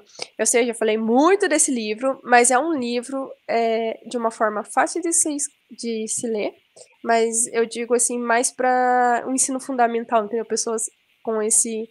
que fala muito também sobre o Teatro José de Alencar, que fica em Fortaleza. Então é, um, é bem gostoso de ler esse livro, e é da Socorro Rossioli. Ela é uma autora que escreve bastante sobre literatura infanto-juvenil. Então, ela. Esse seria mais para o público jovem. Então, não sei se, se todo mundo gostaria de ler, né? Mas seria uma história boa. Hum, eu acho que desses dois, eu acho que só para mim que seria tipo o clássico mesmo. É que os outros livros que eu leio, como eu falei para vocês, são mais é, fantasia, é, mais romance que talvez não se encaixaria na para ser clássico. Não que Ah, mas se você for ver. ruins. Desculpa te cortar Suzana. É, se você for ver, assim, o Tolkien, ele é, ele é uma fantasia, né? E nem por isso ele deixa de ser clássico, Sim. né? Se você for pegar a própria J.K. Rowling aí, né? Ela, É. ela não escreve, tipo, é, romances, é, não sei como colocar isso, eruditos, assim, sei lá, romances clássicos, né? É, é um romance, tipo, bem, bem comercial até, de certa forma, né? Uhum. E já se tornou clássico, né? E eu sei que você tá E ligado. seguinte, né? Oi, pode falar. Mais senhor. antigo ainda, o, o, o Dante é, é da, é da Divina Comédia, é fantasia. O cara que faz uma É. viagem para o Fantasia. inferno, purgatório e céu, guiado pelo Virgílio, poeta, né? Morto já trocentos anos antes, é uma fantasia. Claro Total. que a gente põe aquele tabu de clássico, a gente esquece disso, né? É, como se clássico fosse um gênero, né? Tipo, é o gênero clássico. É, e- Mas não. Para ser, clássico, pra ser clássico tem que ser chato, né? É, É. Talvez, pesado, então. É, o meu pé de laranja lima. Eu acho um livro Uhum. extremamente incrível. Eu li ele esse ano. Eu li num dia. E com certeza, esse, esse já é um clássico, né? Já É. tá, né? Já tá entre Já, já é. mais queridos do Brasil. Sim, eu acho que Uhum. eu não encontrei até hoje uma pessoa que não tivesse gostado do, do meu pé de laranja lima, porque é um livro fácil de ler, é rápido, né? Que nem eu falei, eu comecei a ler de manhã, como peguei para ler e terminei assim, porque você não consegue largar o livro, por É, tão sim. bom que é e tão sofrido e faz você pensar. E daí também volta aque- aquele assunto que a gente estava falando da parte cultural, né, da época de, dos pais. É, antigamente, né, os pais tinham muito costume de qualquer coisa bater na criança, não sei o quê, e daí volta muito isso, né? Mas, tipo, tipo era cultural muito isso. E daí faz você pensar, e daí ter aquela criança incrível, que com a idade que tem faz tanta coisa incrível. Então, meu pé de laranja lima, nossa, não tenho o que falar dele. Mas é assim, ó, o que vem na minha mente é meu pé de laranja lima. Legal, legal. Bom, é, de livros que eu li é, recentemente, né, no passado, esse ano, só para ficar assim, porque é, eu tenho aqui um, uma estante aqui, eu gosto muito de ler contemporâneos e conterrâneos. Eu tenho um- uma, duas prateleiras aqui só de autores paranaenses. Eu acho que é legal a gente puxar um pouco a sardinha para nossa brasa, né? É, mas, assim, Sim. de livros que eu li re- recentemente, é, além do, do Torturado, eu colocaria o Paulo Scott Marrom e, e Amarelo, que é sobre racismo também, ambientado em Porto Alegre, contemporâneo, ou seja, a história acontece hoje, no Brasil de hoje, meio fascista, a questão do racismo, porque eu sou, são dois irmãos da mesma família negra, só que um irmão tem traços negros e o outro não. Esse que não tem traços negros se assume como negro e, e enfrenta essa barra e tal, enquanto o outro leva uma vida mais digamos, comportada na polícia e tudo. Então, discute toda essa, essa, essa questão do racismo, do, do colorismo no Brasil, né? essa versão, né? do- do- uma certa versão do racismo no Brasil. Né? O racismo ele é estrutural, mas ele é, tem graduações. Né? Quanto mais traços negros você tem, mais vítima de preconceito você é, do, do nariz, dos lábios, do cabelo, da cor da pele. Então, é uma- ele discute isso, tá? E, e- é bem contemporâneo, bem atual, tal. É... Aline Bay, né? O peso do pássaro morto e pequena coreografia de Adeus, é, do Adeus. Também é uma escritora que veio para ficar, apareceu muito recentemente, assim, uns anos, e acho que ela vai ficar. Tem, já tem dois romances, né? e muito nova, ou seja, né, de, de produção e de idade, e mas já tem tra trazido discussões e uma, uma, uma escrita muito lírica, poética, delicada, tratando de temas assim fortes e candentes. E eu li no começo desse ano, aí já saindo do Brasil, né? Eu li um, um autor chileno que é muito comentado, tal, mas é um, ele, ele publicava romances fininhos, né? O Alejandro Zambra. Ele, por exemplo, Bonsai, é... acho Modos de Voltar para Casa, e ele é, lançou agora um romance de folha, que é Poeta Chileno. Apesar do título que tem cara de, de, de ensaio, é um livro muito forte sobre paternidade. de relação pai e filho. No caso, padrasto e filho. Muito, e os dois acabam ficando poetas. Eles se afastam e se reencontram, depois não vou dar muito, né? Mas é um livro muito delicioso, muito delicado e muito forte. Relações de afeto, relações amorosas fracassadas, a tal da modernidade líquida, do, do, do, amor líquido contemporâneo, e na realidade chilena contemporânea, né? É, nós assistimos recentemente é, no Chile uma rebelião, é uma, é, um, é uma revolta contra o neoliberalismo tal, contra a Constituição herdada de Pinochet, e, e a, a, sociedade chilena é muito politizada, né? muito mais do que do Brasil, né? Então, todo esse, e, ou seja, nós somos latino-americanos, né? Isso toca-nos também, né? Então, eu li agora em, em janeiro e, puto, um, um livro é, não é muito grande, mas também não é pequeno, em, em, em poucos dias, cativadíssimo. E ele tem uma maneira singela de contar a história. Ele é um bom contador de história, mas ele se encontra ter uma delicadeza poética, né? Desde a criança, né? O filho, digamos assim, é um enteado dele, pequenininho, comia ração de gato. Né? Tinha lá no médico, ele adorava comer ração de gato. Algumas coisas assim, né? É, que, no entanto, existem, né? Acontecem nas melhores famílias, né? É, então, o amor é, adolescente dele, né? Depois eles se separam, se perdem e se reencontram depois de uma, uma balada, muitos anos depois, e ficam juntos. E depois ela descobre que ela tem um filho. Né? Vão morar juntos e ele vai, ser o pai desse filho. Só que depois eles brigam mais tarde, né? E eles perdem contato, né? E se reencontram depois, só que agora o, o filho dele é poeta, 18 anos, e ele é poeta, meio fracassado, e se reencontram, né? E a poesia os une, e eles, eles perderam contato, né?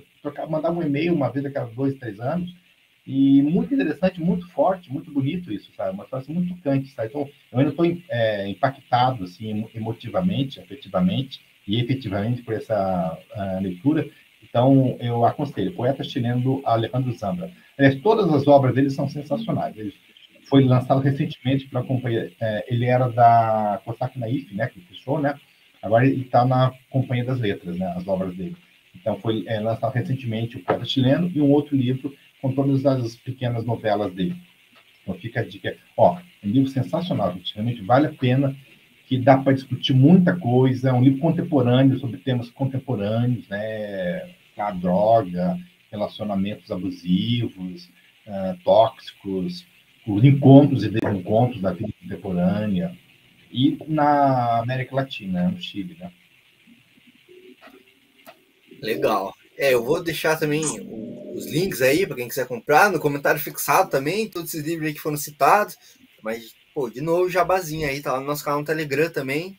Esses e vários outros, assim. Pra você comprar, pra você se sentir tão culto aqui quanto meus convidados, né? Eu não vou dar dica que eu não sou inteligente. Eu, eu só queria fazer só uma observação, porque daí eu fiquei pensando que eu não dei dica de nenhum livro contemporâneo. Porque os dois livros que eu dei, dica é. são já mais antigos. Mas. Manda sabe ver. por quê? Não, porque daí o que, que eu fiz uma reflexão agora, pensando que o ano passado eu tirei mais para ler clássicos. Então, os nacionais que eu acabei lendo, eu li mais clássico. Então, recentemente, eu não li nada, tipo, novo, né? Então, por isso, pessoal, que eu não consegui dar dicas novas para vocês, porque eu não estou lendo livros tão contemporâneos, igual o quanto o professor é. está lendo. Olha, meta de 2022 ler mais livros contemporâneos, né, mais recentes, para é. poder dar mais dicas. Mas eu gostei bastante das dicas do professor é, que fim levaram todas as flores, um autor chamado Otto. Viu? É... Pode colocar ali o link embaixo aí. Na Esse Amazon. aí, com certeza. Será que vai autografado? Olha aí, você, oh. olha aí. Olha aí. Cair, e é um livro, assim, deixa eu fazer o meu jabá aqui, é um livro assim, é ambientado em Curitiba, que tem assim, é, é, o personagem principal é Curitiba, de ontem e de hoje. Tá? São três adolescentes é, que se conhece na escola, no antigo ensino médio, né? É, no, no, antigo segundo grau, né? nem, nem segundo grau, era ginásio, em 65, uma cidade do interior, e ao fazer 18 anos eles vêm para Curitiba em 68. Aí eles, eles enfrentam ali a ditadura militar, eles pegam um ano mais revolucionário do século XX, e enfrentam a ditadura militar em, é, em Curitiba. É, um, um, entra na luta armada, depois eles perdem contato. 50 anos depois, dois deles se reencontram no Baisturt, em Curitiba. E vão, nessa conversa, passar limpo o que, que, que, que a vida fez da nossa vida. Né? O que, que é, a vida fez aos nossos sonhos, né? E, e, e, nesse livro eu descrevo, assim, por exemplo, as ruas de Curitiba, passeio público, as lojas que haviam, por exemplo, nos anos, os botecos, os prostíbulos que haviam. Havia, inclusive, uma casa de shows, né, uma boate no passeio público. Né, hoje, né, na, na, na, época era, hoje é um, era o parque da família o, curitibana, porque não tinha o Barigui ainda, era o único parque de Curitiba. E tinha uma casa de shows ali você consegue imaginar isso? É... Então, eu fiz bastante pesquisa, tá? E, e, e, tem aquela questão, assim, né, que eu gosto muito, né? Que são três personagens, duas capazes, uma moça, adolescentes virando adultos. É, eu acho tão complicado, né? Virar adulto, tão dolorido e doloroso, né? É, porque hoje você não se torna adulto aos 18 anos automaticamente, aos 20 anos, né? É um processo que leva 10, 20, 30 anos, talvez a vida inteira e nunca termina. O que é ser adulto? É mais ou menos ser conformado, né? né? Perder os sonhos, acabou a Deus as ilusões, as ilusões perdidas do Balzac, chegar à idade é, é da razão, como diz o Sartre, né? É, e às vezes esse processo nunca vai estar é, completado, como disse o Leminski, quando fizer 70 anos, talvez aí acabe minha, essa minha adolescência. E como morreu com 44, ele nunca chegou, então nunca terminou a sua adolescência. Então, esse processo, eu gosto disso, esse romance de formação, né? Você ali, é, a descoberta da sexualidade, o primeiro porrete, o primeiro porre, o primeiro baseado, isso nos anos 60, né? Que tudo isso era mais tabu, né? né? A revolução sexual começou nos anos 60, mas chegou de maneira retardada no Brasil, muito mais no Curitiba ainda, né? Sim. Eles, eles é, que as pessoas estavam é, dançando peladas no Woodstock, mas em Curitiba a coisa era diferente. Né? A velha e tradicional família curitibana né, imperava e mandava, dava as regras aqui, né? É, eu tenho minhas Nós dúvidas temos... se chegou também, né? Essa, essa revolução. Não sei. Mas, pô, foda. Fala Posso aí, fazer um jabá Manda também? Bem. Ó, eu quero fazer um jabá aqui, ó, desse livro aqui. É. Entre Esfinges e Pirâmides, tá? Ela é, é um livro de contos organizado por uma amiga minha. Ops a Amanda Maia, tá? E também tem um conto do nosso querido amigo Valdizeira, que eu já li e vou reler esse livro aqui, ó, que é o Valdirzeira, tá? Que se passa em Curitiba.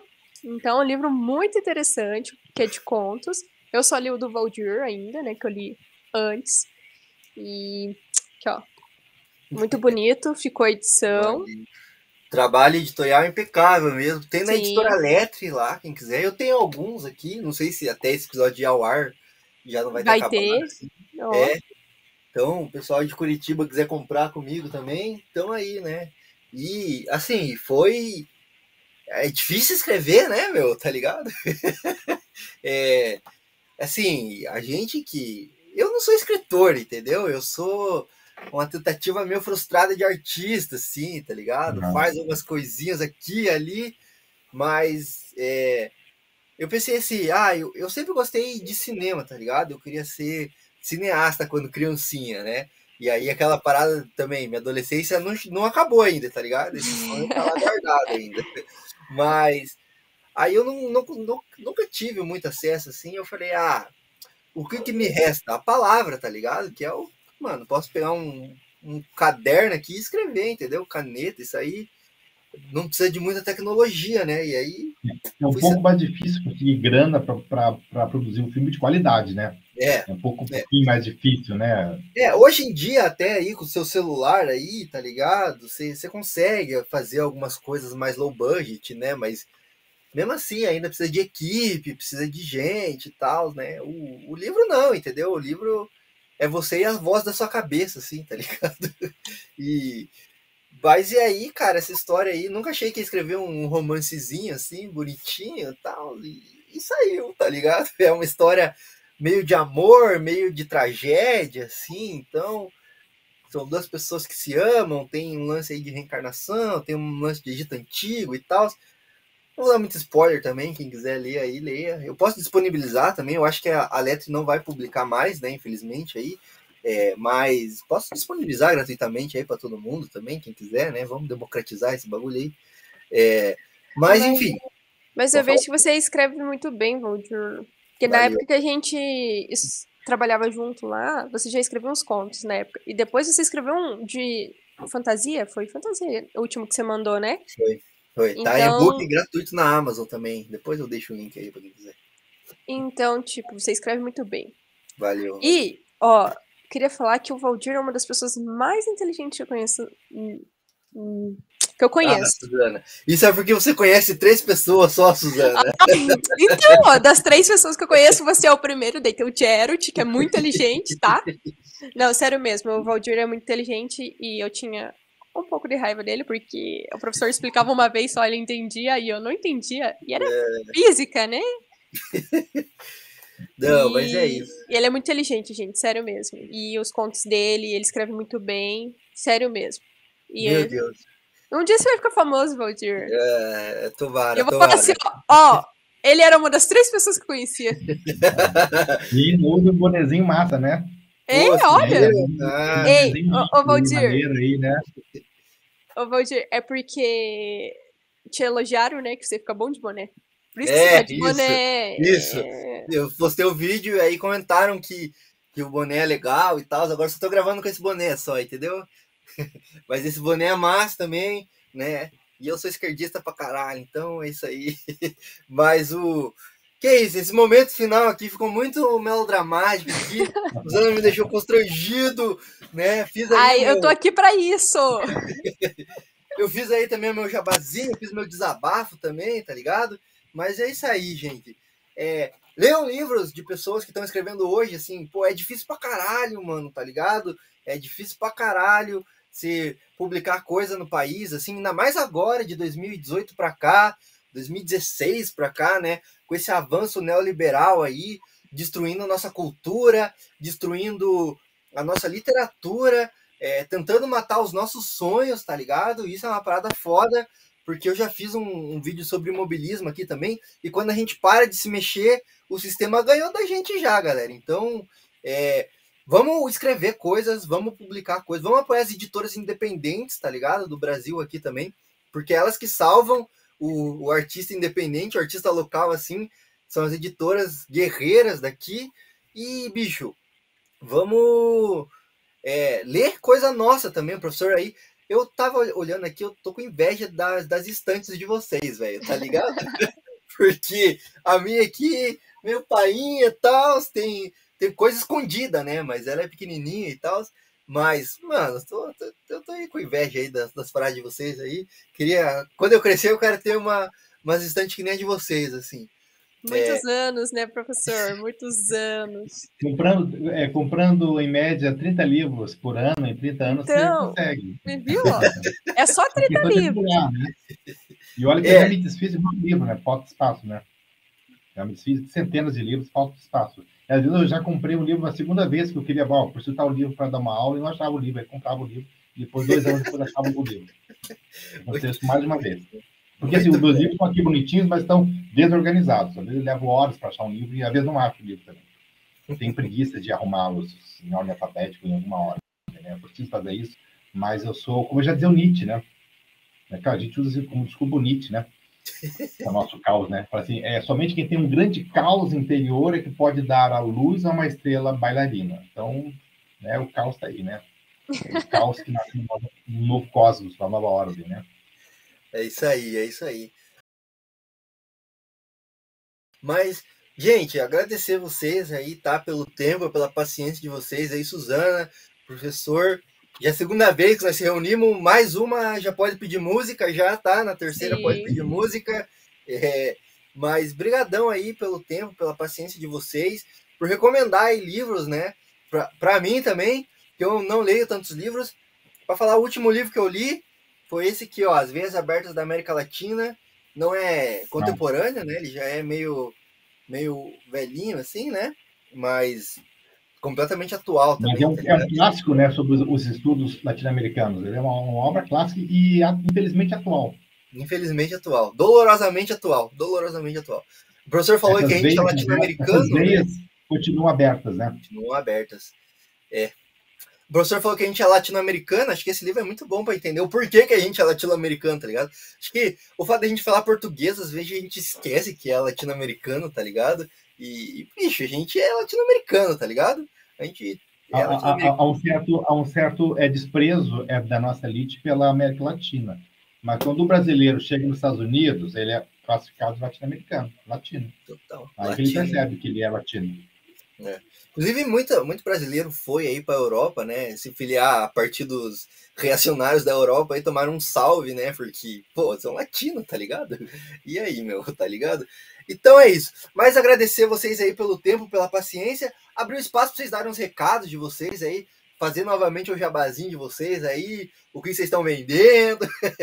Mas, é. A Suzana aí divulgar as redes dela, o professor divulgar os livros dele também, né?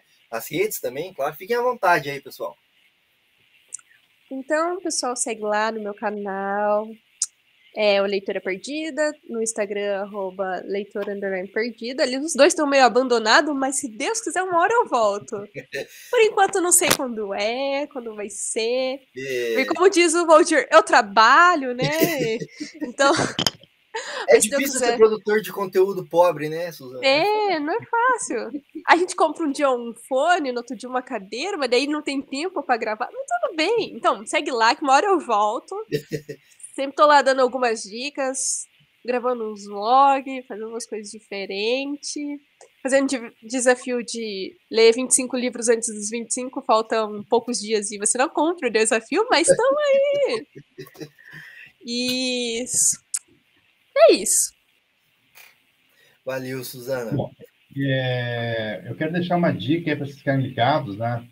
É, esse ano é, eu vou oferecer, tive um, um projeto que foi aprovado na lei do mecenato da Fundação Cultural de Curitiba. Então, esse projeto que é os bastidores da criação vai, vai oferecer quatro oficinas de escrita criativa de graça, tá? Ministrada por quatro escritores curitibanos, né? A minha exceção, os outros três são de peso. É, sou eu, o Ciculinho, Paulo Sandrini, o César Tridapari, todos os escritores com livros lançados e prêmios e tudo. Então, vão ser quatro oficinas é, que serão ministradas, 18 encontros de quatro horas cada oficina, então oficina de peso, né? Assim, extensa, né? E no final será publicado um tabloide com os melhores textos produzidos ao longo dessas oficinas, tá? E, então, fiquem ligados, assim, a partir, vai, ser, vai começar no final ah, de abril, tá? Então, a partir de, de abril, fica ligado nas redes, liga para a fundação, para você saber a inscrição é de graça e não que uma escrita, de uma oficina escritiva faz você virar escritor. Mas também esqueça aquele negócio de que escritor é só inspiração. Tem muito trabalho, tem muito labor, tem muito suor, né? tem muito esforço. Tá? E, por exemplo, há um certo preconceito na literatura contra oficinas, como se o escritor fosse um anjo, assim, uma pessoa que recebesse inspiração diretamente do Espírito Santo, não precisasse pegar no pesado. Porque o cineasta, né, ele sabe, ele tem que estudar, ele tem que botar a mão na massa, ele tem que saber de edição, tem um monte de coisa, tem que ler um monte de livro, tem que fazer curso de faculdade, muitas vezes. O artista plástico também, né, o pintor, o escultor também, ele não sabe, põe ali o seu é, guarda-posse suja de tinta, de pó de mármore, de barro, não sei o quê, põe a mão na massa, estuda materiais e formas, e, e o escritor, ou o músico também, né, desde o músico clássico até o músico popular, um baterista, né, fazer oficina, fazer curso tal, fica ligado aí, um guitarrista, um violinista. Por que, que o escritor tem que ser folgado, achar que a inspiração vem assim? Então, uma oficina não te faz um escritor, mas dá umas dicas, dá uns toques, te ajuda, né? Produz pode produzir alguns insights, de repente pode até fornecer alguns atalhos, né? Aquilo que você levaria, sei lá, anos para se tocar o que é um discurso indireto livre, você, uma oficina pode te ajudar a usar o discurso indireto livre, que é quando a voz do narrador e do personagem se confundem, você pode aprender a usar de maneira mais simples, mais fácil, né? Tá? Então, tá aí a dica, é os bastidores da criação. Tá? Já tem página no Instagram, e no Facebook, mas nós não começamos a divulgar ainda. Então, essas páginas estão as moscas, e nós só criamos o logo e tudo, né? Mas em breve nós iremos postar conteúdos sobre as oficinas, sobre os ministrantes, tá? E informações sobre como se inscrever.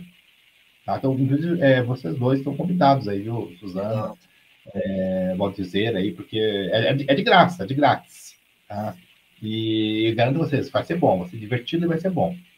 Tá? Escrever é uma coisa gostosa, divertida. Você sofre também muitas vezes, mas assim, é... a arte não é necessariamente martírio, né? É também gozo.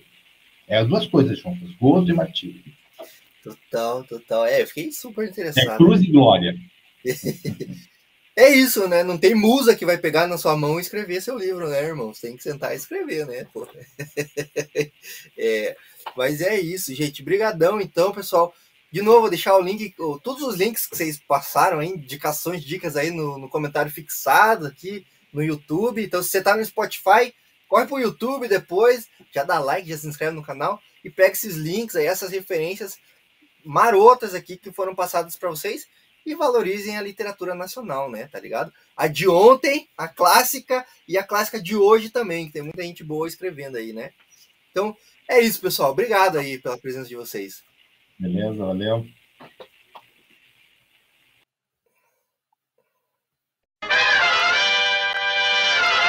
E muito obrigado para você que assistiu, que ouviu, que acompanhou essa bagaça até o final. Esse papo aqui foi maneiro, né? Foi gostosinho, achei legal, achei divertido. Eu espero que tenha apetecido você, seus olhos, seus ouvidos, seus sentidos, extasiado seus sentidos. E espero que pô, você tenha refletido aí e ponhado a mão na consciência e valorizado o, a literatura nacional. E sério, gente, vão atrás de escritoras, escritores é, nacionais vivos aí que estão produzindo agora, que tem muita gente fazendo coisa muito massa, independente do gênero que você curte, se é fantasia, ficção científica, aventura, romance, comédia, drama, poesia. Cara, tem gente escrevendo coisas muito boas. E é isso, né? Novamente, vou dar meus recados clássicos aqui, ó. Tem gente escrevendo coisa muito boa, inclusive eu lá no site, no talks.com.br.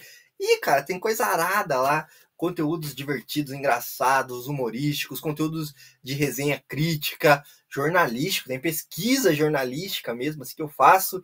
E também estamos no Instagram, arroba Talks, né? No Instagram, em outras redes sociais também, mas com foco maior no Instagram. Esse episódio e vários outros, muitos outros aí, é, quase 50, se eu não me engano, a gente está chegando nos 50 já. Só de episódios oficiais aqui, fora os especiais e tudo mais aqui que eu faço, e outros episódios mais curtos também. Então, Spotify e vários outros agregadores de podcast. Onde você escuta podcast, a gente tá lá. Então, escuta lá, já segue a gente, já baixa para ouvir depois, quando você estiver viajando, quando você estiver lavando a louça, fazendo a faxina na casa, baixa para ouvir, cara. Acho que você não vai se arrepender. E também estamos no YouTube, né, com todos os episódios do podcast e vários outros vídeos assim, vídeos ensaios, vamos colocar assim, reflexões filosóficas, quadros maneiros aí no YouTube é, toda sexta-feira, meio-dia, tá ligado? Então já se inscreve no nosso canal, ativa a sinetinha. Esse episódio aqui tá no YouTube, então se você tá no YouTube assistindo isso, dá like, dá like mesmo, assim. Compartilha com seus amigos que não gostam de literatura nacional, que acham que clássico é só livro velho chato. E comenta também qual é o seu livro favorito dos citados aqui. Qual outro livro que a gente não citou aqui, que é um clássico e que você sentiu falta. Deixa nos comentários. E para ler todos esses clássicos e muito mais aí, quadrinhos, livros e afins, entra no nosso canal do Telegram, que lá vai ter todo dia a promoção maneiríssima e irada que você não pode perder. Tá certo? É isso. Novamente, muito obrigado a todo mundo que me acompanhou aqui. Até o próximo episódio. Um abraço e até a próxima.